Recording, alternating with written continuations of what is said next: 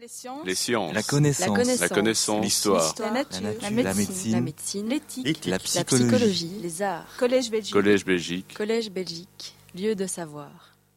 Bienvenue à, à tous et à toutes et, et je voudrais d'abord remercier euh, mon complice Edwin Zakai pour avoir pris l'initiative de ces deux courts conférences qui sont évidemment pour nous un prétexte euh, nous permettant de réfléchir à nouveau frais des questions qui nous tiennent à cœur et en l'occurrence la question de la, la nature, la forme des mouvements euh, euh, écologistes qui, comme il l'a rappelé hier, vont bien au-delà de revendications simplement environnementales. Et ce qu'on va essayer de comprendre aujourd'hui, c'est quelle est la forme aujourd'hui que ces revendications prennent et que ces mouvements prennent. Euh, ma thèse implicite, si vous voulez, que Edwin n'est pas obligé de partager, certainement pas dans la manière dont je vais la formuler, c'est que nous sommes en train de, de revenir à la prise de conscience que la transition écologique passe par une révision beaucoup plus fondamentale de nos modes de vie, de nos modes de gouvernance, de questions qui sont relatives à, la culture, au rapport au travail, bref, des questions qui sont euh, bien plus euh, larges dans leur définition que des questions strictement environnementales et techniques. Euh, et je pense que nous sommes un petit peu en train de refermer cette parenthèse pendant laquelle on a, on a pensé que les technologies propres et vertes, la, la croissance verte et, l'économie circulaire étaient la réponse à nos questions. Et qu'au fond, les, les solutions ne sont pas simplement euh, celles que les ingénieurs peuvent nous fournir, euh, ou même les économistes, ce sont aussi des questions qui sont euh, profondément liées à, à la culture, à la spiritualité. Et je pense que c'est vers cela qu'on est en train de s'orienter. Alors, je voudrais partir peut-être d'un d'un constat qui sera sans doute euh, euh, inutile, euh, mais qui nous, nous donne une base de départ.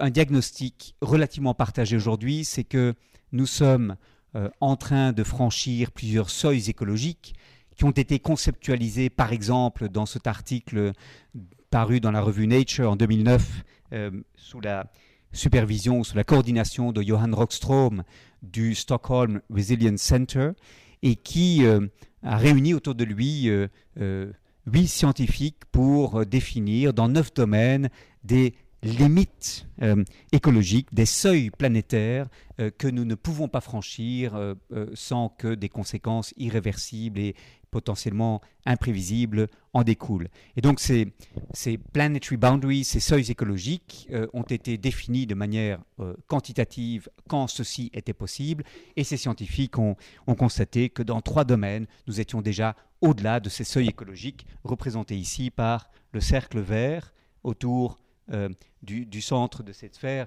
Et les domaines dans lesquels nous sommes en train d'excéder ces seuils sont la, la perte de biodiversité, le changement euh, climatique et le cycle de l'azote. Et puis, quelques années plus tard, on a voulu complexifier notre représentation du défi en intégrant cette considération euh, importante, notamment dans beaucoup de pays du Sud, qu'il fallait que les besoins élémentaires soient satisfaits pour permettre à chacun de mener une vie digne. Et donc on a défini aussi ces, besoins élémentaires qui sont situés ici, euh, l'accès à l'eau, l'accès à un revenu, l'accès à l'éducation, la résilience, l'accès à la prise de décision, l'accès à l'emploi, etc. Et donc au fond le défi c'est se situer entre ces deux cercles, ne pas franchir les limites écologiques, mais en même temps s'assurer que les besoins fondamentaux de tous et de toutes soient satisfaits. Euh, bref, avoir une société euh, équitable, euh, socialement juste, dans le respect des limites écologiques, des seuils planétaires. Et c'est cela le, défi qui anime au fond la discussion, par exemple au sein des Nations Unies, que j'ai la possibilité de, suivre à partir des, travaux que j'ai pu y conduire. Alors, si ceci est un diagnostic relativement partagé, il n'en demeure pas moins que le, le, changement de cap est extrêmement difficile à opérer pour nos sociétés, et ceci parce que nous rencontrons toute une série de, de verrouillages qui font obstacle à la transition écologique et sociale à laquelle il nous faudrait parve- parvenir. Je dois éviter de me mettre devant cette, euh, ce projecteur, j'essaierai d'y penser. Et donc ces verrouillages sont euh, euh, au fond euh, liés à, ce que dans le système dont nous héritons, euh, plusieurs éléments coexistent, qui se renforcent mutuellement et qui se soutiennent mutuellement parce que ces éléments ont, coévolué. Ils ont coévolué, ils sont en position de se renforcer mutuellement, et ce sont des éléments aussi bien sociotechniques, le choix par exemple de, technologies qui favorisent les économies d'échelle, la standardisation de la production afin de réduire le coût marginal de la production et de favoriser l'accès de tous à une large gamme de, biens de consommation quotidiens. Euh, ce sont des choix économiques qui s'accommodent de la domination du système par quelques grands acteurs économiques, qui sont précisément ceux qui sont capables de réaliser ces économies d'échelle et de contribuer à cette production de masse, et euh, euh, des choses économiques qui s'accommodent d'une persistance des inégalités, point sur lequel je reviendrai. Ces choix sociotechniques et économiques sont liés à des modes de vie, à des manières de consommer, euh, des manières d'organiser nos existences qui sont au fond l'alibi que cette manière pour la société de se, de se définir se donne, puisque l'argument qui permet de justifier la société de consommation, c'est que cela répondrait à des besoins que les gens expriment par, le choix, par leur choix quotidien de consommation. Et puis, ces éléments comprennent aussi euh, des éléments de nature politique. La décision politique est largement capturée par ces grands acteurs qui sont les champions de la société de consommation. Et ceci est facile puisque la gouvernance est organisée de manière très euh, concentrée, pyramidale, euh, dans une conception de la, gouvernance ou de la manière d'orienter les sociétés qui demeure, et j'y reviendrai en fin d'exposé, extrêmement classique et, et, sans doute dépassé. voilà donc un défi un objectif, des obstacles, et la question que je voudrais poser aujourd'hui, c'est comment est-ce que nous pouvons euh, tenter d'opérer cette transition. Et là, je voudrais peut-être contraster quatre récits qui sont aujourd'hui les récits dominants que l'on entend euh, et qui parfois euh, sont ceux que les gouvernements endossent. Il y a un premier récit qui consiste à dire, de manière assez commode, reconnaissons-le, que les solutions vont venir d'une fuite technologique. Euh, on va peu à peu développer des nouvelles technologies propres, ouvertes, et de là viendront les solutions qui dispenseront les sociétés d'avoir à, faire, des choix douloureux euh, qui obligeront à des changements de nature plus radicale. Et ce premier récit est un, est un récit séducteur, c'est un récit qui a été très présent au cours des dernières années, c'est celui sur lequel la croissance dite verte repose, et euh, euh, c'est au fond un récit qui est effectivement très attrayant pour le gouvernement, mais qui échoue aujourd'hui à convaincre.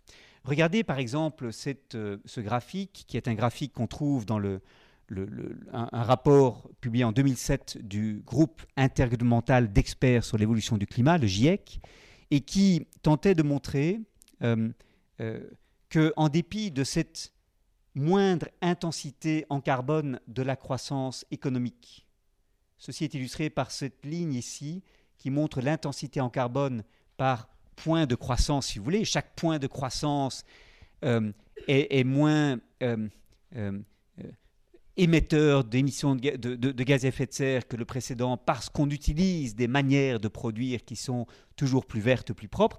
Mais ceci ne compense pas l'augmentation de la population, pardon, l'augmentation de la population qui est ici, c'est la ligne verte, relativement stable, 78 millions de personnes supplémentaires euh, euh, chaque année dans le monde, et l'augmentation des revenus moyens par personne qui permettent à des classes moyennes d'émerger dans beaucoup de, pays qui jadis étaient appelés les pays en développement, euh, mais qui aujourd'hui voient le niveau de vie moyen de leur population augmenter très rapidement. Et au fond, ce qu'on constate, c'est qu'en dépit de ce que la croissance est de plus en plus verte, parce qu'on a une population qui augmente et parce qu'on a une affluence plus considérable des moyens de consommation matérielle qui augmentent avec les revenus, on a des émissions de gaz à effet de serre qui sont toujours plus importantes. Et ce qui est évidemment frappant, c'est que ces émissions ne cessent de croître, alors même que la question du changement climatique euh, euh, lié à, l'accumulation de gaz à effet de serre dans l'atmosphère est une question qui est en fait connue depuis le milieu des années 1970. Le GIEC lui-même a été mis sur pied en 1988, mais c'est une question qui n'est pas nouvelle. Donc en dépit de ce que nous savons, les risques que nous faisons courir euh, à euh, à la planète, nous avons continué sur cette trajectoire qui est tout à fait euh, insoutenable. Alors, c'est une des raisons pour lesquelles il faut saluer, je pense, l'adoption en 2015 par l'Assemblée générale des Nations unies des objectifs de développement durable, qui ont succédé aux objectifs de développement du millénaire, adoptés eux en 2000, et qui étaient au nombre de, de 8 à l'époque.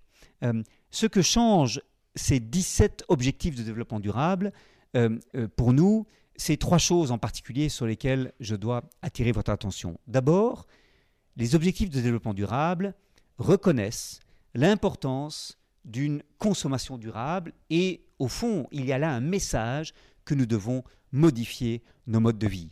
C'est important.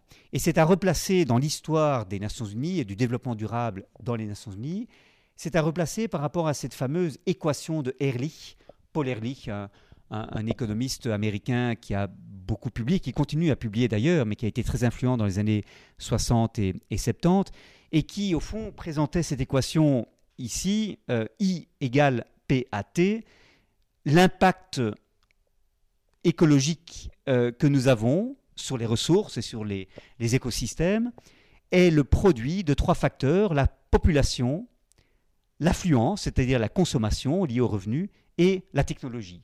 Et au fond, cette équation très simple euh, a été euh, largement structurante des débats au sein des Nations Unies, mais le problème, c'est que les pays en développement n'ont pas voulu qu'on parle de la population parce qu'ils craignaient d'être mis en accusation, étant donné la rapide augmentation de l'espérance de vie et les taux de fertilité encore importants, conduisant à une croissance démographique très forte dans ces pays. Les pays riches n'ont guère voulu qu'on les mette en accusation et qu'on mette en accusation leur mode de vie l'affluence caractéristique de nos sociétés de consommation. Et donc, il est resté la technologie qui, au fond, euh, est ce sur quoi on a longtemps voulu miser. Et donc, je pense qu'on est aujourd'hui en train de revenir au constat que les trois termes de l'équation d'Ehrlich jouent un rôle et doivent être pris en considération. Deuxième raison pour laquelle ces objectifs de développement durable sont importants, c'est qu'on met l'accent et c'est ce qui les différencie notamment des objectifs du millénaire pour le développement. On met l'accent sur la réduction des inégalités, aussi bien au sein des sociétés que entre pays. Ceci est très important euh, et pour une série de raisons que je ne peux pas développer ici, mais je donne les deux motifs les plus importants de ce, de ce lien. D'abord, dans une société inégale, où les écarts de revenus entre différents groupes de la population sont importants, il faut plus de points de croissance pour réduire la pauvreté. Simplement parce que la création de richesse ne va pas bénéficier euh, immédiatement euh, ou, en grande partie aux euh, plus pauvres dans la société, aux groupes les plus défavorisés. Au contraire, dans une société relativement égale, qui a des politiques redistributives, etc., la création de richesse va bénéficier directement aux plus pauvres. Il faut donc moins de croissance pour réduire la pauvreté. La tension entre euh, euh, l'obligation de croissance pour réduire la pauvreté et l'impact euh, écologique que la société dans son ensemble a, cette tension est donc moindre dans des sociétés qui sont plus égalitaires. Donc la justice sociale, l'égalité, est en fait un allié de la transition écologique de ce point de vue-là. Les inégalités entre sociétés sont également extrêmement importantes à, intégrer dans la transition écologique.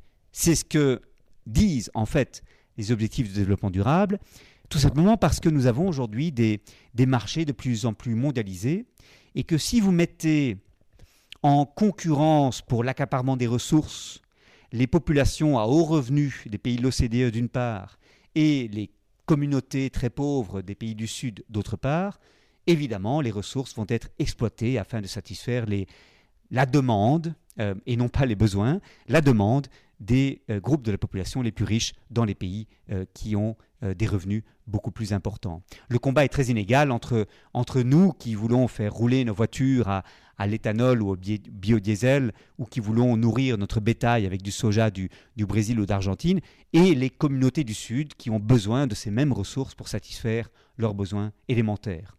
N'oublions jamais que le marché ne, vient pas rencontrer les besoins des personnes, il vient rencontrer les demandes des consommateurs exprimées en pouvoir d'achat disponible, c'est-à-dire que le marché, en fond, est une plutocratie dans la manière qu'il a de répartir les ressources.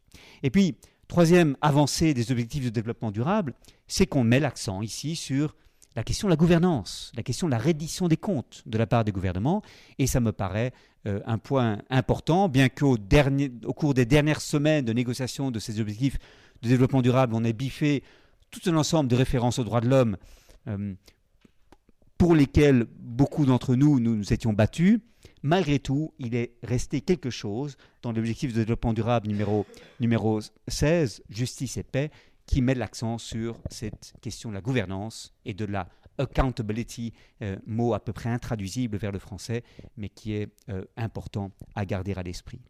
Et donc, il me semble que cette première voie euh, a eu, je dirais, son heure de gloire dans les années 80 et, 90, mais qu'on est en train de, revenir euh, à plus de réalisme sur les limites de cette fuite technologique présentée comme la panacée pour opérer la transition écologique. Alors, un deuxième récit qu'on entend, c'est que euh, on devrait compter sur la main du gouvernement. Euh, la, possibilité pour les politiques d'orienter euh, les sociétés pour réaliser la transition écologique et que donc c'est en votant euh, pour les, les, bonnes formations politiques et les, bons programmes politiques que le changement pourrait s'opérer. Je dois dire que euh, ce récit est un récit que j'ai pour ma part longtemps entretenu, notamment parce que je devais m'adresser au gouvernement quand je travaillais en, lien avec les Nations Unies, mais je suis devenu de plus en plus, comment dire, dubitatif par rapport à la capacité du changement de venir du haut, des gouvernements, du politique. Et ceci pour essentiellement deux raisons. D'abord parce que, malheureusement, on constate que la décision politique est euh, très largement euh, influencée par les intérêts économiques euh, les plus puissants qui sont en place. Alors, il y a toute une série de raisons à cela. Ça tient notamment à ce que les grands acteurs économiques ont une expertise technique très forte qui font qu'ils peuvent entretenir euh, l'illusion des gouvernements que c'est dans des choix techniques appropriés que se trouve la solution à la transition écologique, mais aussi simplement parce que ces acteurs euh, ont les moyens d'influencer la décision politique, ont aussi la possibilité de, de, recourir au chantage à l'emploi, par exemple, si le gouvernement prétend imposer des, changements de nature trop radicale. Euh, et donc, c'est malheureusement un constat auquel peu à peu je suis arrivé que ce n'est probablement pas là qu'il fallait euh, investir trop d'espoir. Et euh, les travaux de Martin Giddens et Benjamin Page, dont ceci est un exemple, ils ont publié un livre, ils ont publié plusieurs articles, confirment cette impression qui, dans mon chef, était extrêmement vague et, peu étayée. Ils ont publié en 2014 cette étude étudiant 1779 dossiers, choix politiques à faire par le Congrès américain, Sénat et Chambre des représentants. Et pour chacun de ces dossiers, ils ont posé la question de savoir quelles étaient les attentes de l'opinion publique, mesurées par les sondages d'opinion, et quelles étaient les attentes des entreprises, de l'élite économique. Et euh, ils ont fait ce travail très sérieux sur euh, euh, plusieurs années, permettant d'examiner ces 1779 dossiers et la manière dont les parlementaires y avaient répondu. Et voyez le résultat auquel ils sont arrivés en comparant la décision politique et les chances qu'elle a d'être adoptée avec le, le soutien dont bénéficie euh, telle ou telle mesure au sein de l'opinion publique. Vous avez ici en, en, abscisse, si vous voulez, le, pourcentage de la population qui est en faveur de telle ou telle mesure, et vous voyez que si 10% ou 20% de la population sont en faveur, ben, il y a peu de chances que la mesure soit, adoptée. Si 90% est en faveur, il y a peu de chances que la mesure soit adoptée. Euh, la, seule chose que, pardon, la seule chose que montrent ces colonnes, euh, ici, c'est simplement le nombre de dossiers qui ont été étudiés pour euh, établir ce graphique. Mais donc, l'encéphalogramme politique est plat par rapport aux attentes de l'opinion publique. Et puis, ils ont fait le même exercice pour les, élites économiques. Et on constate que si très peu d'entreprises soutiennent une mesure, elle a très peu de chances d'être adoptée, c'est ce qu'indiquent les, les, données en, en ordonnée ici, alors que si 80%, 90% des entreprises soutiennent une mesure, les chances de l'avoir adoptée sont très nettement supérieures. Alors, euh, c'est effectivement un tout petit peu euh, démoralisant, mais euh, je pense que plus le pouvoir est situé à un niveau relativement élevé de gouvernance et plus il est concentré, il est susceptible d'être capté. Et je reviendrai sur cette idée d'un pouvoir concentré, solide, plutôt que liquide, enfin d'exposer. Une deuxième raison pour laquelle je suis relativement sceptique, c'est que les outils que les politiques ont pour changer les choses sont des outils qui sont euh, relativement peu efficaces, en fait, à amener des changements qui sont durables et persistants. Euh, quels sont les outils dont disposent les gouvernements C'est les réglementations juridiques. Je suis juriste, c'est ceux-là notamment sur lesquels j'ai travaillé, ou bien encore les incitants économiques, les taxes et les subsides, et c'est ce que les économistes, eux, vont conseiller au gouvernement comme outil. Or, en fait, on a de plus en plus de travaux qui montrent que lorsque les individus, les acteurs individuels, les hommes et les femmes, euh, font des choix en fonction des contraintes qui leur sont imposées, des réglementations qui vont pénaliser des comportements ou ordonner qu'ils fassent les choses de telle ou telle façon, ou lorsqu'ils font les choses parce qu'il y a un, subside qui va les récompenser ou une taxe à laquelle ils cherchent à échapper, ils ne vont pas persister dans ces comportements de manière très durable. À l'inverse, c'est ce que montrent ces psychologues, Edward Deci et Richard Ryan ici, qui ont développé la théorie de l'autodétermination, c'est le nom qu'ils donnent à leurs travaux. Au contraire, lorsque les gens sont en, situation de faire des choix autonomes, qu'ils sont capables de changer les choses par les choix qu'ils font et qu'ils se sentent investis en quelque sorte de cette responsabilité, et si en plus, en faisant tel ou tel choix, ils ont l'impression de renforcer leur appartenance au groupe, le comportement qu'ils vont avoir va être un comportement qui va persister dans le temps. En dépit du changement de circonstances, ils vont continuer euh, euh, d'avoir le comportement euh, par exemple, en faveur de l'environnement que l'on attend d'eux qu'ils aient. Par exemple, si les gens trient les déchets parce qu'une taxe va sinon les pénaliser, ou parce qu'une ordonnance de la région euh, les, y oblige, eh bien, ils vont en faire le moins possible, ils vont parfois un peu tricher, ils ne vont pas être inventifs dans la manière d'ordonner les déchets pour que l'objectif de la mesure soit le mieux réalisé. Si au contraire les gens font les choses parce qu'ils sont profondément motivés, parce que cela appartient à leur identité, parce que ce sont des, valeurs qu'ils partagent, ils vont persister dans ce comportement, ils vont être beaucoup plus inventifs dans la manière euh, de permettre à ces comportements d'avoir un impact durable. Et donc, euh, il faut miser sur le politique, mais il ne faut pas non plus croire que c'est euh, la panacée et que les solutions les plus efficaces vont venir simplement de l'action au niveau, au niveau politique. Alors, troisième récit, très important aussi à comprendre, c'est le récit qui est au fond la rencontre du capitalisme vert et, des consommateurs critiques ou des consommateurs. L'idée ici, c'est que si les marchés récompensent les comportements vertueux dans le chef des acteurs économiques, ces comportements vont se, développer, euh, vont devenir la norme au sein du monde économique et par conséquent, les, les hommes et les femmes ordinaires euh, peuvent faire confiance au monde de l'entreprise pour identifier les bonnes solutions et amener progressivement la société dans la bonne direction. Ce discours, ce récit n'est pas sans fondement. Et je suis euh, rassuré de voir qu'il y a aujourd'hui toute une série d'arguments très puissants en faveur de cette idée que les acteurs économiques peuvent être une partie de la solution. Je donne trois arguments qui sont les arguments les plus importants. D'abord, on a de plus en plus d'investisseurs qui sont soucieux de prendre en compte les risques qui sont ceux d'un investissement dans une entreprise qui n'a pas un, programme de responsabilité sociétale convaincant ou qui, a fortiori, euh, euh, ne, se préoccupe pas euh, de, se fournir auprès de, fournisseurs responsables qui respectent certaines normes sociales et environnementales. Et l'investissement social responsable n'a cessé de gagner en importance. Euh, pour toutes les entreprises qui sont cotées en bourse aujourd'hui, euh, les investisseurs euh, sont attentifs non seulement au bilan financier qu'elles remettent, mais également aux informations qu'elles fournissent quant à leur approche aux questions sociales et environnementales. Deuxième argument, c'est que de plus en plus de collectivités publiques prennent en compte les performances sociales et environnementales dans l'octroi de marchés publics.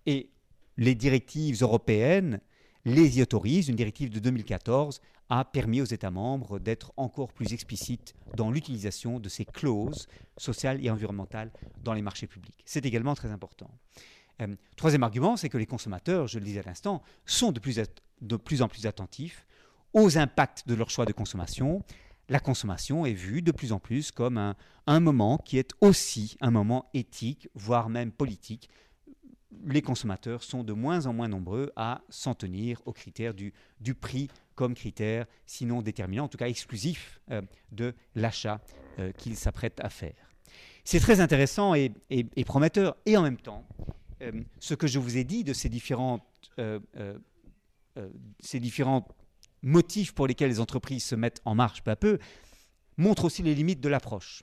Par exemple, l'investissement socialement responsable ne concerne pas les très nombreuses petites et moyennes entreprises dont l'actionnariat est familial.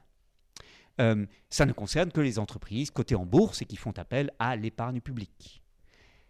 Les conditionnalités liées au marché public ne concernent que les entreprises, et elles ne sont certainement pas la majorité, qui font appel au marché public ou qui veulent s'y inscrire.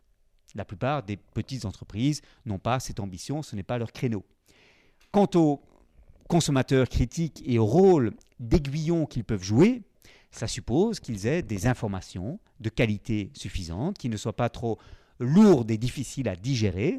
Et malheureusement, cette information est parfois très peu fiable, très faible, et les consommateurs s'y perdent dans cette prolifération de labels, de codes de conduite euh, et d'engagement de, éthique des entreprises.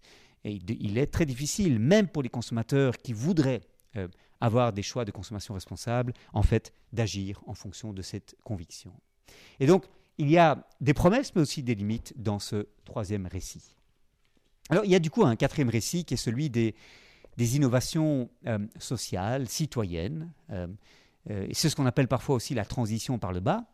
Et le film Demain de Cyril Dion et Mélanie Laurent a l'avantage de revenir dans une série de domaines, l'énergie, l'alimentation, euh, et, d'autres, à ce qui euh, caractérise aujourd'hui, au fond, ce qu'on appelle le mouvement de la transition au sens large, euh, et qui est une nouvelle manière pour les hommes et les femmes ordinaires de contribuer au changement de la société. Non pas seulement comme électeurs, non pas seulement comme consommateurs, mais comme faiseurs, euh, des gens qui se mettent en marche pour changer les choses à leur échelle, euh, parce qu'ils veulent ne pas attendre des signaux du politique ou que le monde de l'entreprise s'en charge. Ils veulent euh, innover dans leur environnement immédiat.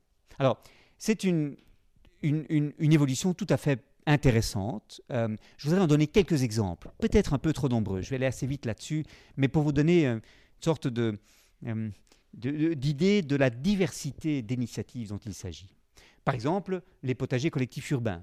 Vous avez une, une ASBL qui a été créée dans les années, euh, fin des années 90, en fait, à Bruxelles, qui s'appelle le début des haricots, et qui a promu l'agriculture urbaine à Bruxelles.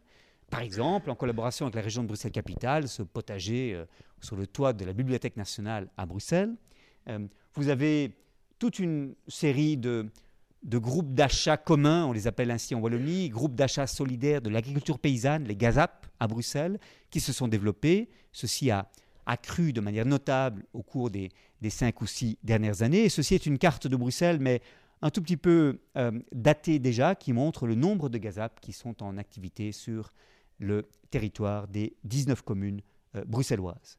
Vous avez des ASPL comme Terre en Vue qui cherchent à recourir au financement participatif pour encourager, enfin pour permettre à des jeunes agriculteurs, des jeunes agricultrices qui veulent se lancer dans le métier de l'agriculture et pour qui le prix exorbitant du foncier est un obstacle à leur, euh, euh, la possibilité d'entrer dans le métier. Et donc, Terre en Vue cherche à leur donner des terres où une agriculture durable puisse se pratiquer par cette nouvelle génération d'agriculteurs. Vous avez des systèmes participatifs de garantie qui sont instaurés entre euh, consommateurs, acheteurs, mangeurs d'une part, producteurs, euh, euh, agriculteurs, paysans d'autre part, qui remplacent par des liens de confiance entre les deux acteurs les normes parfois trop exigeantes de, l'AFSCA, l'Agence fédérale de la sécurité alimentaire, parce que c'est ainsi que les circuits courts peuvent se développer en quelque sorte à l'abri des réglementations trop contraignantes. Ceci est un projet soutenu par la Fondation Biplanète parmi d'autres. Vous avez à Bruxelles un, supermarché coopératif euh, qui s'ouvre, qui s'appelle Besco, Pascal Beek, et qui euh, euh, prévoit que les coopérateurs qui achètent une part, donc, doivent en outre consacrer 3-4 heures par mois à, aider dans le supermarché en arrangeant les rayons, en faisant le caissier ou la caissière à la caisse du supermarché, en échange de quoi ils ont accès à ces, à ces produits locaux, euh, bio, qui sont euh, de bonne qualité, à des prix en dessous des prix du marché. Là aussi, initiative tout à fait intéressante qui prépare peut-être la société de, de demain. Vous avez des, des, organisations qui mettent en lien des, des distributeurs, euh, des supermarchés avec des organisations caritatives qui offrent une alimentation à des familles défavorisées. et ce sont des bénévoles notamment qui assurent cette mise en liaison de ces, de ces acteurs. Vous avez enfin des, des personnes qui, par exemple, ont, retapé cette, euh, cette vieille euh, roue à aube à clavier dans le Condrose et qui euh, en ont fait une centrale hydroélectrique avec le soutien de la Fondation Biplanète. Quelqu'un a consacré pratiquement quatre mois à travailler sur ce projet pour développer cette énergie citoyenne pour les habitants du coin.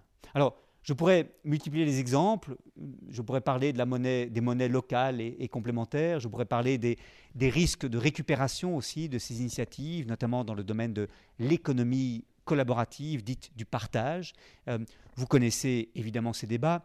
Mon point ici est très modeste, il consiste à dire qu'il y a toute une série d'innovations sociales qui, au nom, de la transition écologique, sont en train de se développer et que ces innovations ont pour source l'énergie citoyenne, la volonté d'hommes et de femmes ordinaires de ne pas attendre que les solutions viennent d'en haut, mais qui choisissent d'initiative, spontanément, d'organiser les choses à partir de leur niveau, entre voisins, entre habitants d'un même quartier, à l'échelle d'une commune, euh, très souvent.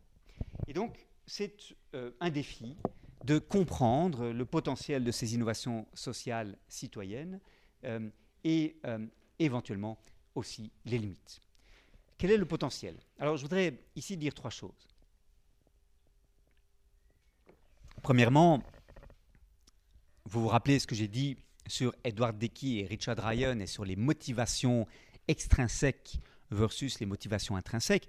Ces innovations sociales citoyennes misent sur, au fond, les, motivations profondes des gens, les valeurs auxquelles les gens croient, euh, l'identité euh, euh, qu'ils veulent avoir et, et, au fond l'image d'eux-mêmes qu'ils veulent entretenir. Pour cette raison-là, c'est extrêmement prometteur de voir que ces innovations se développent et il est d'ailleurs intéressant quand on examine les, quand on examine les motifs que les gens avancent à l'appui de leur investissement dans ces innovations, il est intéressant de voir que ce sont des motifs essentiellement altruistes qui dominent dans les discours. Par exemple, en, 2009, on a fait une étude au Royaume-Uni sur euh, le phénomène des, villes en transition, lancée en, 2006 à partir de la ville de Totnes dans le sud-est de l'Angleterre. Et euh, on a interrogé toute une série d'acteurs de, ce mouvement. Et il est remarquable de, voir que l'amélioration de leur santé et de leur bien-être arrivait en, sixième ou même en septième, en sixième position des motifs que ces gens avançaient à l'appui de leur investissement dans cette cause. Sinon, essentiellement, ils étaient motivés par ce qui apportait à leur communauté et non pas à eux-mêmes, à leur famille propre. Ils étaient soucieux de construire la résilience locale, de se préparer au pic pétrolier, de construire des liens au sein de la communauté, de contribuer à la lutte contre le, les changements climatiques, de renforcer l'économie locale. Et donc, ce sont tous des motifs ou des motivations qui sont tournés vers l'extérieur et qui sont de nature euh, donc altruiste. Euh, il est intéressant également de se pencher sur une étude que le Programme des Nations Unies pour l'environnement a faite en, en 2011, euh, en préparation en fait du processus de Rio plus 20, le programme des Nations Unies pour l'environnement a interrogé des milliers de jeunes dans 35 pays du monde, dans différentes régions, Et on a demandé à ces jeunes, dans les domaines de l'énergie, du transport et de l'alimentation, de faire un choix entre trois types de solutions. Les solutions qu'on appelle quick, c'est-à-dire qui sont commodes, qui ne supposent pas qu'on sacrifie son indépendance, qui sont très faciles à mettre en œuvre. Par exemple, en matière d'alimentation, c'est avoir un panier de légumes hebdomadaires fourni par un producteur local. Les solutions qui sont de nature coopérative, je pourrais dire de manière un peu cruelle communiste, où l'on sacrifie au contraire son indépendance et l'on accepte de limiter sa liberté. En matière d'alimentation, c'est faire qu'une famille prépare les repas pour, l'ensemble des familles de la rue et chacun va chercher chez cette famille son, son repas euh, de temps à autre. Euh, c'est une solution contraignante euh, et qui suppose qu'on sacrifie une partie de sa liberté. Et puis, il y a des solutions qui sont de, qui sont de nature slow et qui requièrent non pas qu'on sacrifie son indépendance, sa liberté, mais qu'on investisse du temps, de l'énergie pour la réussite de l'action collective.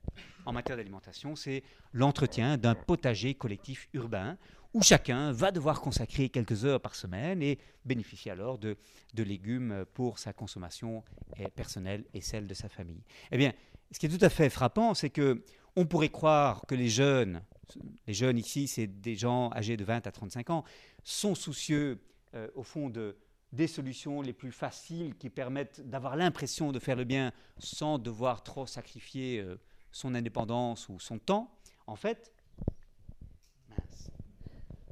je savais que ça arriverait parce que ce dispositif était extrêmement euh, fragile d'emblée, mais je devrais me reprocher naturellement d'avoir marché sur le fil.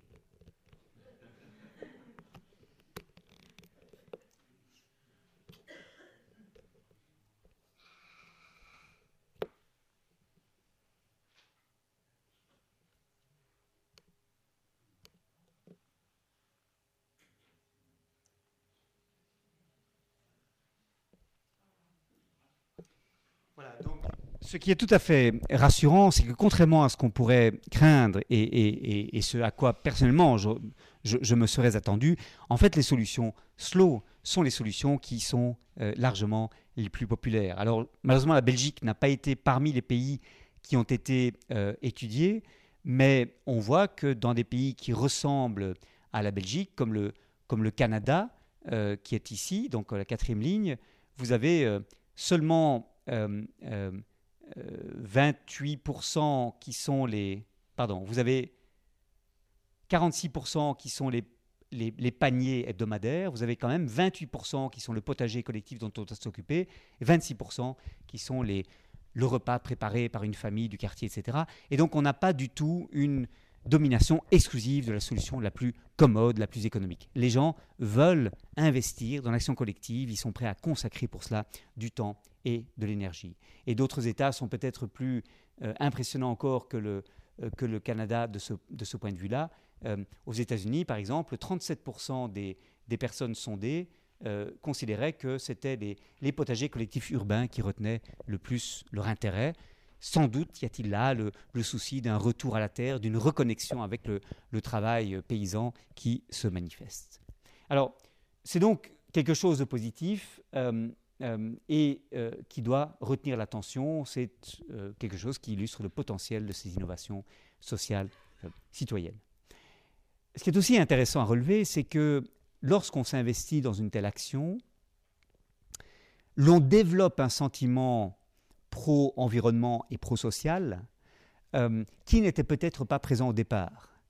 On croit souvent que l'altruisme, le comportement pro-environnement et pro-social est la condition de mise sur pied d'une action collective de ce type-là. En fait, c'est parfois aussi le résultat. En tout cas, c'est l'interprétation que je fais de travaux qui sont faits aujourd'hui sur les habitats partagés. Voyez par exemple cette étude publiée en 2014 de Angela Sanguinetti, Sanguinetti qui a étudié 559 habitats partagés euh, euh, aux États-Unis et qui a montré que les personnes qui s'inscrivaient dans l'habitat partagé, vous savez ce que c'est évidemment l'habitat partagé, c'est qu'on on a euh, des appartements séparés mais on partage avec d'autres une salle des fêtes, une machine à laver, une salle de jeu, peut-être même effectivement un potager euh, euh, dans, le jardin. Et donc, on, partage une partie de l'infrastructure avec d'autres familles, hein, dans, un, dans un comportement qui donc suppose un certain altruisme de la part des personnes qui entrent dans un tel dispositif. Et ce qu'elle a montré dans cette étude, c'est que au fil de leur euh, cohabitation, les personnes qui participent à l'habitat partagé évoluent dans le rapport à la nature et dans le rapport les uns aux autres. Ils passent d'un profil où la nature et le soi sont séparés un profil où au contraire on se vit comme participant à la nature, comme euh, dépendant de la nature, en situation d'interdépendance euh, beaucoup plus forte qu'au départ de euh, la création de l'habitat partagé. Et de même, l'on se concevait comme séparé de la communauté. Le soi et la communauté sont deux sphères distinctes et potentiellement antinomiques. Au contraire, à la fin du processus, le soi et la communauté ne sont plus distingués. Au fond, les voisins sont devenus membres de la famille, pourrait-on dire, parce qu'ils ont partagé un commun qu'ils entretiennent ensemble. Et donc c'est euh, extrêmement encourageant de voir qu'il y a là euh, un potentiel de, au fond, de, recivilisation des esprits, euh, expression un tout petit peu provocante, mais sur laquelle je reviendrai en fin d'exposer. Et puis, troisièmement, mais ça rejoint le point précédent, c'est que ces actions collectives, ces innovations sociales citoyennes permettent de reconstituer certains liens de convivialité entre les personnes, euh, le terme de convivialité est un terme évidemment cher à Ivan Illich et euh, Edwin Zakai aura évoqué ce terme dans sa conférence d'hier. Euh, c'est un terme qui m'est cher également et qui me paraît une condition de possibilité aujourd'hui de la transition écologique. D'autant plus que nous sommes dans une société où l'individualisme a été poussé, en tout cas c'était le cas il y a encore quelques années, à un point qu'on pourrait qualifier d'extrême. C'était certainement vrai de ma génération. Moi, j'ai terminé mes études en 1990 et c'était, je pense, le sommet de la société de consommation individualiste euh, du chacun pour soi. J'ai l'impression qu'on est en train de revenir à autre chose. Mais je voudrais euh, peut-être prendre pour point de départ de ces propos sur la convivialité ce travail du sociologue de Harvard qui s'appelle Robert Putnam et qui a publié en 2000 un livre qui s'appelle Bowling Alone Um, The Collapse and Revival of American Community.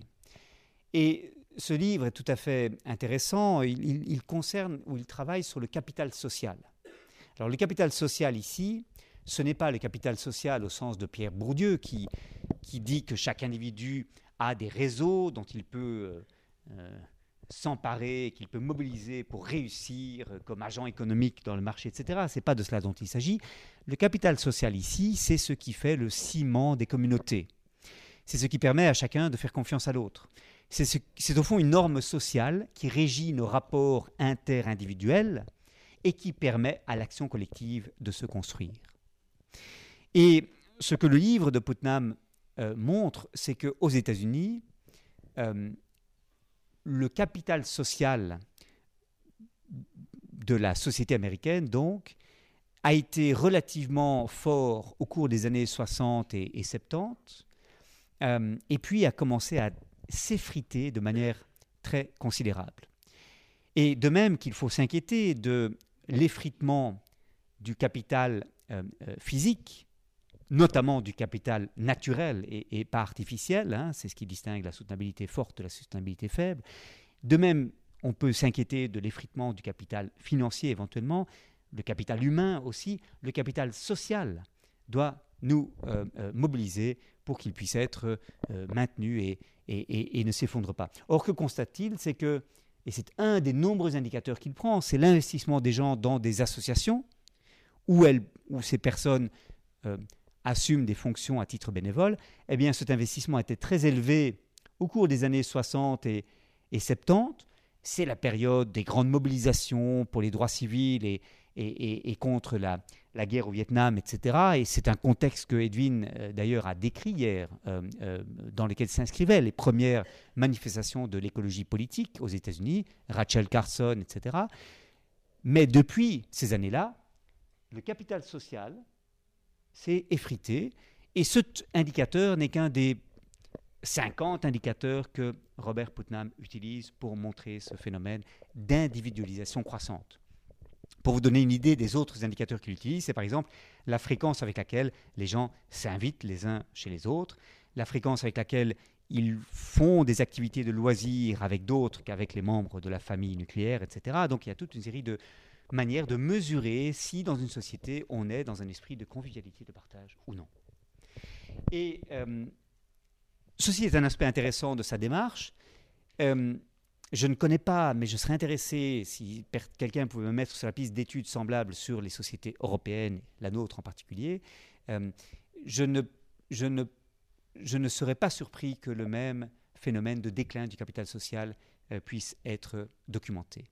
Alors, ce qui est évidemment intéressant chez Putnam, c'est qu'il s'interroge sur les causes de ce déclin. Et là, euh, ce graphique est, est, de moi, mais ce sont des données chiffrées qui viennent de Putnam.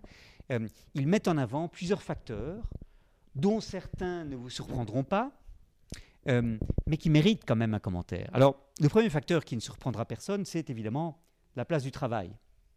Euh, plus le travail prend une place dans nos existences individuelles, et moins nous avons de temps pour l'action collective, civique, la construction de projets avec les voisins et par conséquent ces innovations sociales citoyennes faites à titre bénévole par les hommes et les femmes ordinaires.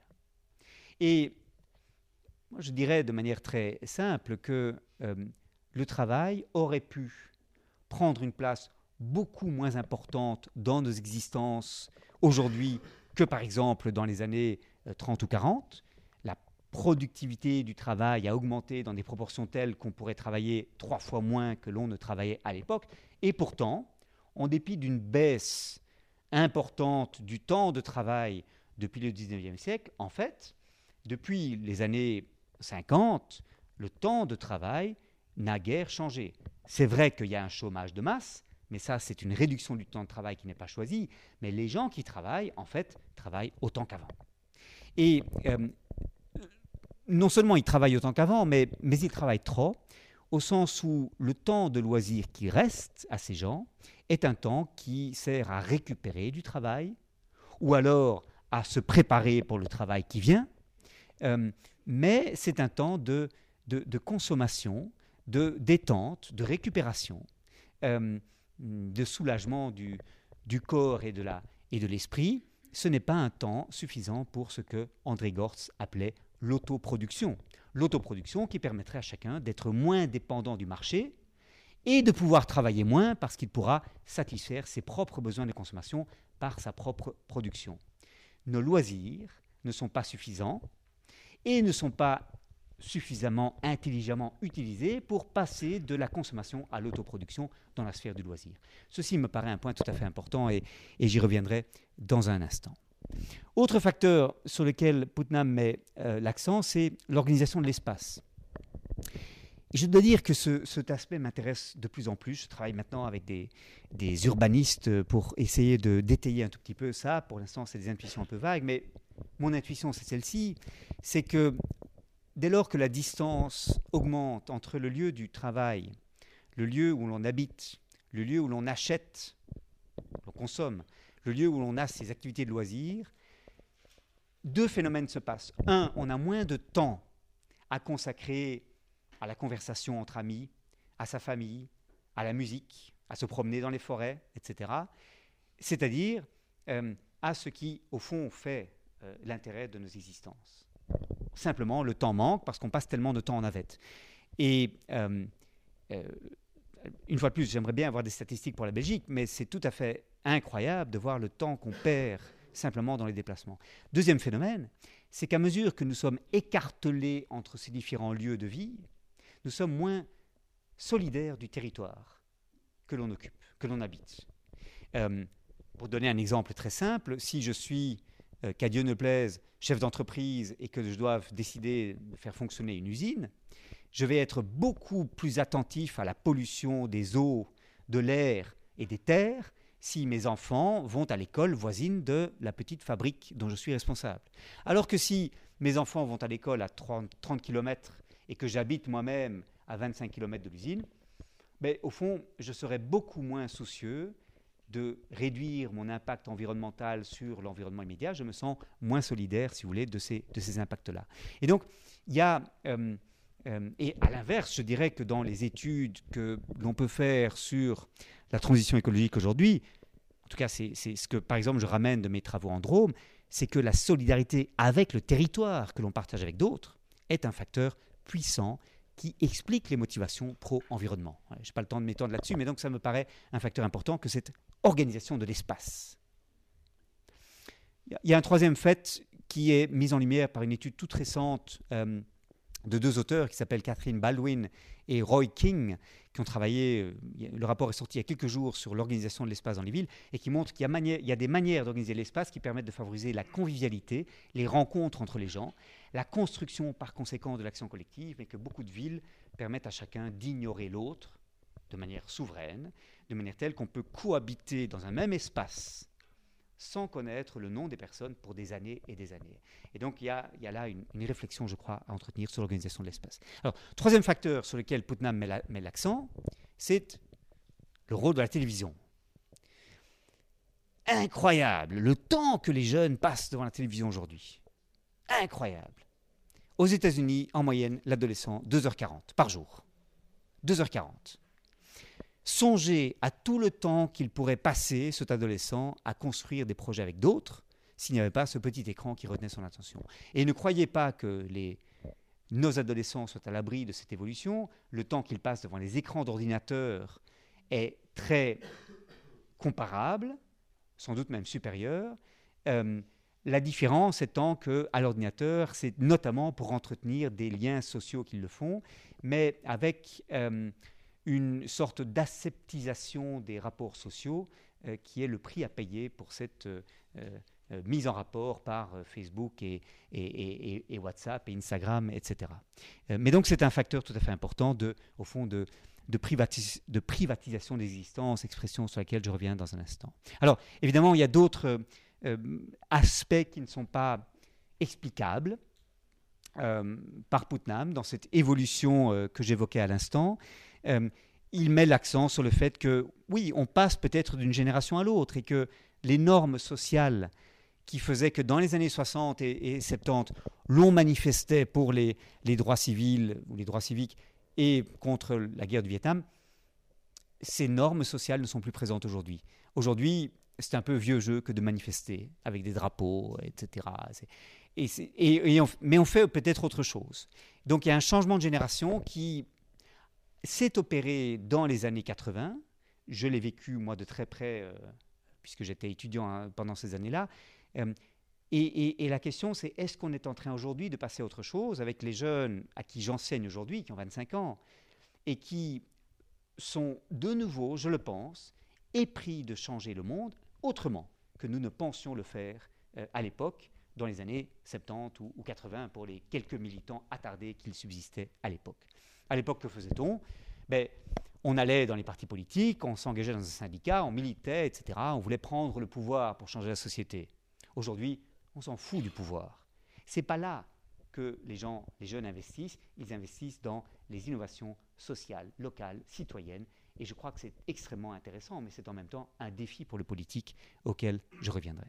Alors, euh, j'évoquais à l'instant le travail, les loisirs, euh, et je J'illustre par ce schéma tout petit peu bancal, je m'en excuse sur le plan graphique, euh, mon admiration pour deux auteurs dont Edwin Zakai vous a parlé.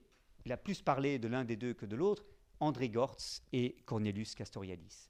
Castoriadis, magnifique philosophe, a euh, utilisé le terme de privatisation pour décrire, au fond, l'évolution de nos existences. La privatisation, c'est quoi? Ce n'est pas la, mise à l'encan des entreprises publiques euh, que l'on vend à des entreprises privées. C'est le fait que nos existences aujourd'hui sont totalement mobilisées par le travail qui définit non seulement nos revenus, mais aussi notre identité sociale, notre statut social, notre image dans le regard des autres, euh, et la consommation euh, dans la sphère du loisir. Et il ne reste plus grand place pour l'action citoyenne, l'individu étant constamment euh, euh, culpabilisés de ne pas pouvoir s'investir suffisamment tant le travail et la consommation prennent une grande place dans son existence. Et évidemment, travail et consommation forment un couple infernal, un cercle vicieux, puisque l'on est incité à consommer par toute une série de stratagèmes publicitaires qui transforment nos, nos, euh, fantasmes en, besoins essentiels à satisfaire d'urgence, et nous travaillons pour satisfaire ces besoins de consommation, et la consommation, nous nous y adhérons pour récupérer du travail. Et ce couple infernal est en train de euh, finalement euh, tuer la possibilité de l'action citoyenne. C'est ça que Castoriadis appelle la privatisation des existences, et il regrettait, comme je le regrette moi-même, que l'on n'ait plus de temps, d'envie de, s'investir dans l'action euh, citoyenne. Alors, quel est le potentiel de ces, euh, de ces initiatives? C'est la question centrale. Euh, est-ce que, en d'autres mots, ces initiatives locales, notre petit barrage hydroélectrique dans le Condrose ou notre gazap du quartier de la rue du Sceptre à XL, est-ce que ça peut avoir des impacts à l'échelle sociétale? Euh, C'est la question, je crois, décisive euh, euh, que se pose aujourd'hui le mouvement de la transition écologique. Et je voudrais, pour tenter d'aborder cette question, partir d'une lecture, je dirais, d'un cadre d'analyse très connu dans le domaine de la recherche sur la transition, proposé par des chercheurs notamment néerlandais, bien que deux d'entre eux aient migré vers le Royaume-Uni, euh, qu'on appelle la perspective multiniveau. Et je prie celles et ceux qui connaissent bien cette approche de me pardonner euh, ce qui sera pour eux une redite, et plus que ça, ce que seront des banalités, mais c'est important de se remettre en mémoire ce cadre d'analyse pour tous les autres. Alors, de quoi s'agit-il? Au fond, ces auteurs nous disent on doit distinguer trois niveaux, euh, ceux du du paysage, du régime et des innovations de niche. Le paysage, c'est quoi? Au fond, c'est les grandes évolutions sur lesquelles nous n'avons pas de maîtrise. On appelle ça des facteurs exogènes. La mondialisation, les changements d'habitude de vie, euh, la pression que l'environnement exerce sur nous et les limites de, des écosystèmes, etc., que nous sommes en train d'ignorer superbement, tout ça, c'est le paysage. Des facteurs qui ne dépendent pas de nous, que nous subissons en quelque sorte. Le régime, c'est au fond le système dominant, ce dont nous héritons, avec des composantes culturelles, politiques, scientifiques, technologiques, économiques. C'est le système composé de différents éléments qui, je le disais d'entrée de jeu, c'était ma deuxième slide, se soutiennent mutuellement parce que ces éléments ont coévolué. Et ce régime est un régime très inerte, je dirais presque résilient s'il n'y avait pas là une connotation positive, c'est un système très difficile à déplacer parce que ces différentes composantes du système sont en, situation de se renforcer mutuellement. Euh, et puis, troisième niveau, il y a les innovations de niche.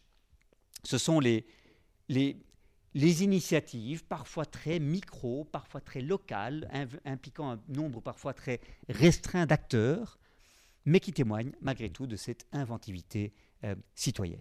Et la question, c'est est-ce qu'au fond, ces, ces, innovations de niche peuvent avoir un impact sur l'évolution du, du régime sociotechnique dominant? Alors, il y a plusieurs réponses à cette question, et euh, je voudrais euh, en définir quatre. Il me semble que c'est une manière de cartographier ces réponses. Première réponse qu'on pourrait vouloir donner à cela, c'est que euh, ce n'est pas sur ces innovations de niche qu'on peut compter, le régime ne bougera pas tant que le paysage, les évolutions de paysage ne font pas pression sur le régime de manière à forcer celui-ci à changer. C'est une lecture qu'on peut vouloir faire. On attend alors que le régime ne puisse plus se maintenir et soit obligé de faire son examen de conscience.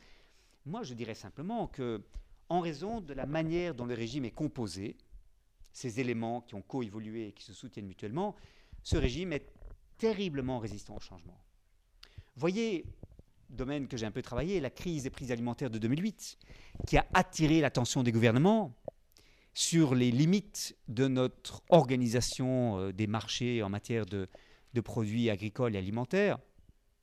La main sur le cœur, au cours de plusieurs conférences internationales, ils ont promis de changer les choses. En fait, rien de substantiel n'a été changé dans l'ADN, je dirais, du régime agroalimentaire dominant. voyez les impacts de la crise euh, financière et économique de 2008-2009. On aurait pu penser qu'on allait revoir de manière fondamentale la financiarisation de l'économie et le risque de formation de bulles, etc.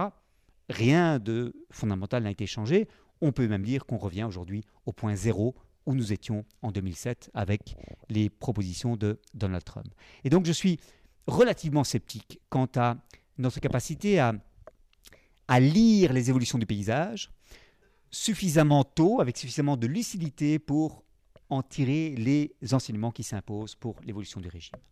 Alors, deuxième euh, lecture, c'est de, de, dire, bien, eh bien, si les choses sont comme ça, alors attendons que les choses s'écroulent, que le régime s'affaisse, et nous pourrons, grâce à ces innovations de niche, fournir des solutions. Euh, c'est à ce moment-là que les innovations de niche vont proposer le plan 2.0, si vous voulez, ou le plan B, après le grand effondrement. Et euh, mes amis euh, Raphaël Stevens et Pablo Servigne ont par exemple publié un bouquin qui s'appelle Comment tout peut s'effondrer, traité de collapsologie à l'usage des générations futures, je crois que c'est ça le sous-titre, où il, montre, et c'est tout à fait anxiogène, hein, donc ne lisez surtout pas ce livre dont je viens de faire la publicité, euh, parce qu'il montre comment on ne peut pas échapper à cet effondrement de nos sociétés, ce collapse. Mais, car il y a une lumière au bout du tunnel, ces innovations de niche vont fournir des solutions qui permettront de construire un nouveau régime après ce déalignement auquel un réalignement va succéder. Troisième lecture, c'est de dire ces innovations de niche sont super, il faut pouvoir apprendre d'elles, il faut qu'elles puissent influencer le régime dominant et que le régime dominant s'améliore grâce à la cooptation de ces innovations de niche. Intéressant, tentant, consensuel, œcuménique, mais dangereux. Parce que le potentiel subversif de ces innovations se trouve alors manqué. Et bon, dans mon domaine, qui est celui de l'alimentation par exemple, songez au sort du commerce équitable, du label Fairtrade, songez au sort de l'agriculture bio, euh, qu'on trouve dans les rayons du supermarché aujourd'hui, et qui, sont magnifiques. Hein. Moi, les produits tropicaux que j'achète, c'est commerce équitable, je m'alimente bio autant que possible, etc. Mais force est de reconnaître que le système s'est parfaitement adapté à des attentes des consommateurs qui ont cru pouvoir se donner bonne conscience à bon marché en achetant ces produits sur les rayons du supermarché qui ne fait que perpétuer un système extrêmement, au fond, euh, euh, problématique, notamment par les rapports de force qu'il perpétue entre les fournisseurs et les firmes de l'agroalimentaire les grands distributeurs, etc. Bref, ce que je veux dire simplement, c'est que ces innovations n'ont pas en fait transformé le système. Et que le risque n'est pas seulement que elle soit cooptée et que le régime dominant, en quelque sorte, s'achète encore 5 ou 10 ans de bon, comme on dit, mais que l'État lui-même se dise, ben, écoutez, puisque le système est capable de se réformer lui-même, je puis me retirer et me désintéresser des problèmes que ces innovations sociales cherchent à, euh, elles cherchent à répondre. Et il y a d'ailleurs une littérature qui émerge aujourd'hui qui, euh, par exemple en matière d'agriculture urbaine, il y a cet article de Nate McClintock euh, sur l'agriculture urbaine et qui parle des, c'est pas très gentil comme terme, mais de garden variety neoliberal.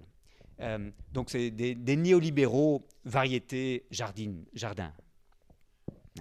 Alors, il veut dire par là que les croisés de l'agriculture urbaine, des potagers collectifs urbains, etc., dont je fais partie, en fait, sont peut-être complices d'une tentation de l'État de se dire, moi, L'accès à une, alimentation adéquate pour les familles défavorisées, c'est pas mon problème. Les communautés se chargent bien de cela. Il y a toute une série de choses, je trouve ça super et qu'elles continuent seulement.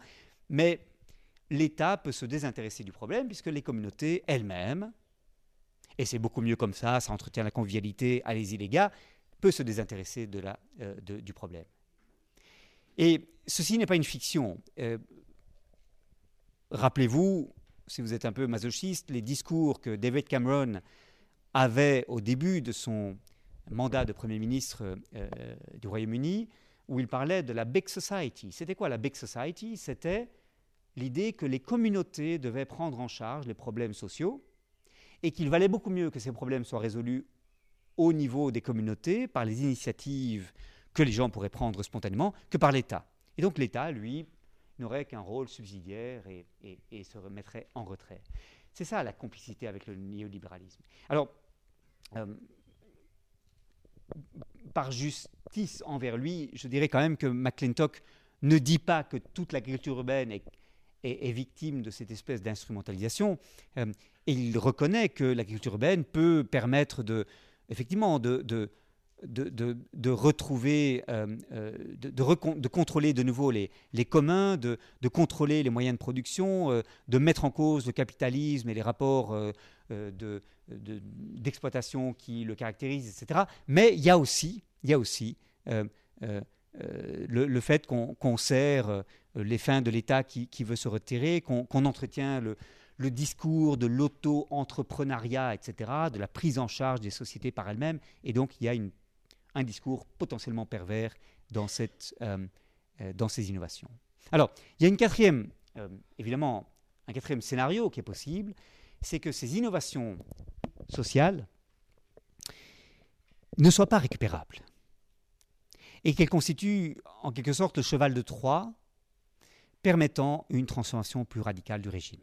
Et moi, ça, ça m'intéresse. Ça, ça m'intéresse. Vous savez peut-être que j'ai beaucoup travaillé sur l'agroécologie, qui concerne une nouvelle manière de produire et de consommer.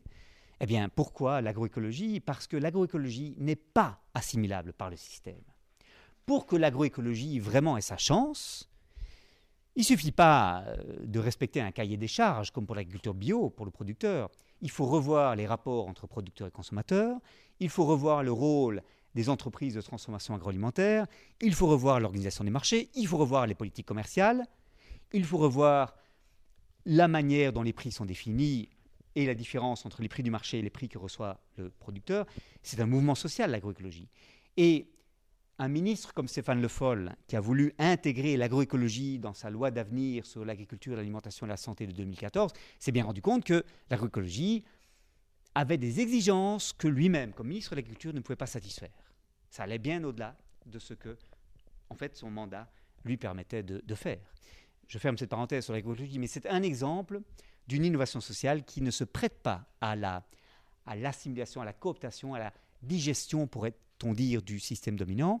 Et donc, c'est un scénario qui me paraît extrêmement intéressant. Ma question, mais je n'ai pas de réponse, c'est comment est-ce que l'on peut définir les caractéristiques que l'innovation en question doit présenter pour qu'elle ne soit pas assimilable par le système dominant? Alors, euh, on a presque ici euh, un programme, on a en tout cas une série de questions qui me paraissent caractériser aujourd'hui les débats, au sein du monde de la transition conduite à partir des innovations sociales citoyennes qui sont la face aujourd'hui la plus intéressante, la plus, la plus originale du mouvement euh, écologiste. Hein. Euh, mais je proposerai en guise de conclusion qu'il y a deux verrous extrêmement difficiles à, à déverrouiller ou à ouvrir qui font obstacle encore à ces transitions. Et le premier verrou, c'est celui que j'appellerais le dressage des esprits. J'ai parlé tout à l'heure de la de la recivilisation des esprits, eh bien, le dressage, c'est l'inverse.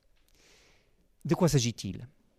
Nous sommes, depuis, j'allais dire toujours, euh, dans euh, un contexte où l'on souligne la rareté des choses, où l'économie, d'ailleurs, comme science, Rappelez-vous la fameuse définition de Lionel Robbins euh, en 1932. L'économie est, la science qui concerne l'usage de, ressources limitées pour euh, des besoins qui sont en concurrence les uns avec les autres et qu'on ne peut pas tous satisfaire à la fois.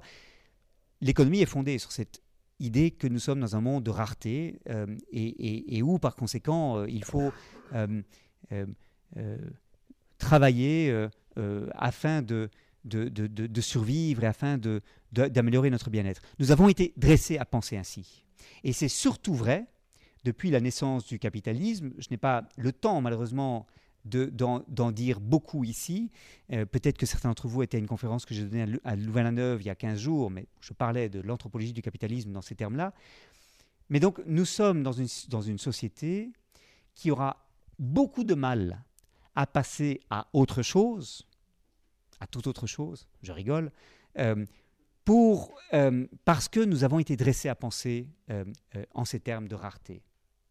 Et je voudrais citer ici un auteur qui, en quelque sorte, est complice de cela, euh, mais qui, comme philosophe et non pas comme économiste, puisqu'il était principalement économiste, avait très bien vu le problème. Cet auteur, c'est John Maynard Keynes. Dans une conférence très connue, qui vient d'être publiée, d'ailleurs republiée avec une préface de André Orléans euh, en français, euh, John Maynard Keynes, en 1928, dans une conférence à Cambridge qui s'appelle Perspective économique pour nos petits-enfants, dit ceci. Ça vaut la peine de le citer. Il dit le problème économique pourra être résolu d'ici 100 ans. Serait-ce un bienfait? Est-ce que c'est donc une bonne chose que dans 100 ans, en 2028, nous puissions résoudre le problème économique, celui de la rareté par rapport aux besoins à satisfaire Serait-ce un bienfait? Si l'on croit un temps soit peu aux vraies valeurs de la vie, cette perspective ouvre à tout le moins la possibilité qu'un bienfait se réalise. Pourtant, j'entrevois avec inquiétude la réadaptation de l'homme ordinaire, à qui l'on demandera peut-être de se défaire en quelques décennies des habitudes et des instincts qu'il porte en lui depuis d'innombrables générations. Ne devons-nous pas nous attendre à souffrir d'une dépression nerveuse généralisée? Pour ceux qui gagnent leur pain quotidien à la sueur de leur front, le loisir est une douceur ardemment désirée, jusqu'au moment où ils y accèdent.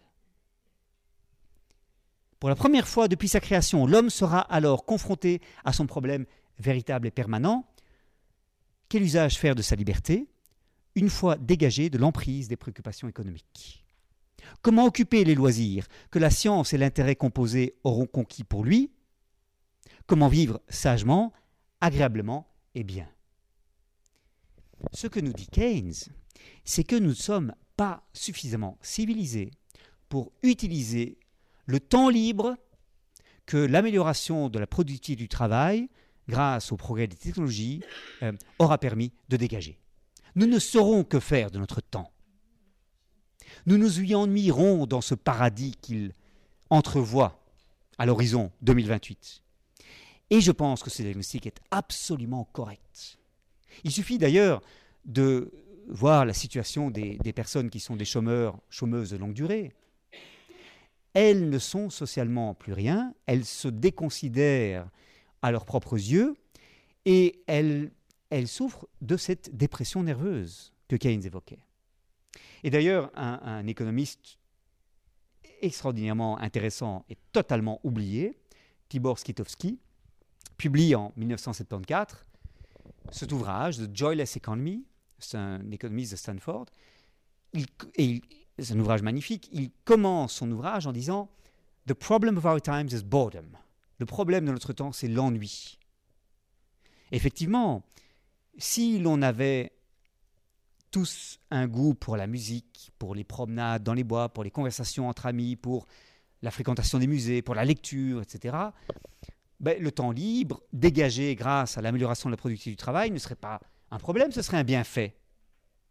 Mais pour beaucoup, ce serait un véritable problème si on leur disait écoutez, maintenant, c'est bon, travailler 10 heures par semaine, cela suffit.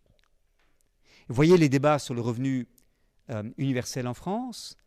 Euh, voyez la prise de position de Matteo Alalouf contre le revenu universel ou le revenu de base euh, en Belgique. on continue de voir le travail comme nécessaire à l'épanouissement personnel, comme lieu d'intégration sociale, comme lieu à partir duquel l'on peut sortir de chez soi et la capacité à penser une société d'après le travail euh, est extrêmement limitée. Nous n'avons pas l'imagination suffisante, mais aussi nous n'avons pas la culture suffisante pour occuper nos loisirs d'une manière qui ne soit pas autodestructrice. Deuxième limite, c'est la conception du pouvoir. C'est un peu ironique que je parle sous les ors de ce palais provincial d'ailleurs, parce que, en fait, je crois que c'est un vrai problème que le pouvoir s'entoure de ce genre de symboles. J'ai mis ici Anna Arendt euh, sous vos yeux parce que Hannah Arendt a écrit en 1958 un livre qui m'intéresse beaucoup, il s'appelle De la Révolution. Et dans ce livre, euh, inspiré à Hannah Arendt par notamment la Révolution des conseils euh, de Hongrie de 1956, euh, Hannah Arendt nous dit, provocation entre toutes, elle nous dit la Révolution française de 1789 n'a pas été une révolution, cela a été un coup d'État. Oui, le pouvoir a été retiré à Louis XVI, le monarque absolu, qu'il avait lui-même hérité de Louis XIV, le roi Soleil, et il a été transféré à une assemblée qui prétend incarner le peuple. Mais la forme du pouvoir, la grammaire du pouvoir n'a pas changé. Le pouvoir reste conçu comme un, sceptre qu'on se passe, un, un, solide qui est entre les mains de l'un et puis qui passe entre les mains aux mains de l'autre, qu'on se transmet. Euh, le pouvoir dans sa forme, dans sa grammaire, n'a pas changé. On a fait une révolution, mais une révolution, si vous voulez, à, à 360 degrés, on est revenu au point de départ. La vraie révolution, c'est une révolution à 180 degrés, où le pouvoir aurait été radicalement déconcentré, diffusé, exercé par chacun où il ou elle se trouve. Songez à un pouvoir qui, au lieu d'être solide, serait liquide et irait là où les espaces se trouvent. Songez à une société où chacun se dirait la seule limite véritable à l'exercice du pouvoir, c'est de ne pas oser l'exercer. Mais où, en fait, chacun a une marge à partir duquel il ou elle peut se déterminer, inventer des solutions et tenter de euh, proposer quelque chose à la société. Ça marchera ou pas, mais où il ou elle aura la liberté euh, d'imaginer, d'inventer des nouvelles solutions. Un pouvoir ainsi déconcentré, euh, qui ferait vraiment confiance à l'inventivité citoyenne, est peut-être une condition pour que ces innovations sociales se traduisent par un changement à l'échelle sociétale. De même qu'il faut reciviliser, nos esprits, nos consciences, il faut peut-être repenser la grammaire du pouvoir. Je constate d'ailleurs, et ça fait partie de ce mouvement nouveau pour la transition écologique, la popularité des thèmes que portent les auteurs qui travaillent sur les communs. Euh, alors, c'est parti d'une économiste, Elinor Ostrom, et de son livre de 1990 sur la gouvernance des communs. Mais euh, ce qui me frappe, c'est que ce qui intéresse les gens, ce n'est pas tellement la dimension physique des communs qu'il faut entretenir, les ressources communes partagées euh, pour lesquelles il faut trouver des, moyens de, de gestion efficaces.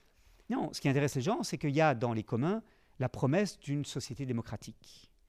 Voyez par exemple ce bouquin de Pierre Dardot et Christian Laval, Commun pour une révolution au XXIe siècle. Essai sur la révolution au XXIe siècle. C'est intéressant parce qu'ils nous disent, ce qui est intéressant dans les communs, ce n'est pas le bien physique, qui n'est ni bien privé ni bien public, c'est l'exigence démocratique qui se dégage des travaux sur les communs qui montrent que les communautés peuvent gérer elles-mêmes les ressources communes dont elles dépendent. Et il pose la question, imaginons une société qui gérerait les enjeux publics à partir de cette idée d'une véritable démocratisation de la prise de décision. Euh, une société qui ne serait pas seulement démocratique dans l'organisation de son système politique, mais une société démocratique qui serait démocratique dans son ensemble, à l'université, à l'école, dans l'entreprise, dans la famille, la démocratie ne doit pas être seulement le nom d'un système politique, ça devrait être la caractéristique d'une société dans son ensemble. C'est ce qu'ils nous disent et c'est, à mon avis, l'explication de l'intérêt euh, que suscitent leurs travaux. Je termine par cette photo de Cornelius Castoriadis, disparu en 1996. Edwin Zakai vous a parlé de lui. Et euh, j'ai choisi pour finir une citation de Castoriadis parce qu'elle me paraît résumer mieux que je ne saurais le faire. Et bien que la citation soit un peu longue, euh, au fond, ce que j'ai voulu euh, euh, tenter de décrire dans ce qui se joue aujourd'hui. Je vous présente ces citations. Il nous dit ceci. Compte tenu de la crise écologique, de l'extrême inégalité de la répartition des richesses entre pays riches et pays pauvres, de la quasi-impossibilité du système de continuer sa course présente, ce qui est requis est une nouvelle création imaginaire, une création de l'esprit donc. Création imaginaire d'une importance sans pareil dans le passé, une création qui mettrait au centre de la vie humaine d'autres significations que l'expansion de la production et de la consommation, qui poserait des objectifs de vie différents, pouvant être reconnus par les êtres humains comme valant la peine. Cela exigerait évidemment une réorganisation des institutions sociales, des rapports de travail, des rapports économiques, politiques, culturels. Or, cette orientation est extrêmement loin de ce que pensent et peut-être de ce que désirent les humains d'aujourd'hui. C'est la dépression que redoutait Keynes. Telle est l'immense difficulté à laquelle nous avons à faire face. Nous devrions vouloir une société dans laquelle les valeurs économiques ont cessé d'être centrales ou uniques, où l'économie est remise à sa place comme simple moyen de la vie humaine et non comme fin ultime, dans laquelle, donc, on renonce à cette course folle vers une consommation toujours accrue. Mais vous noterez que Castoriadis place au centre des obstacles que nous aurons à rencontrer cette incapacité que nous avons à, produire cet imaginaire, cette incapacité que nous avons à, réorganiser nos institutions sociales, nos rapports de travail, nos rapports économiques, politiques et culturels. Le chemin est donc encore long et, j'espère par conséquent que ce cours conférence sur la transition écologique aura euh, à revenir sur cette question dans les années qui viennent. Voilà, merci beaucoup et je me réjouis d'entendre vos questions.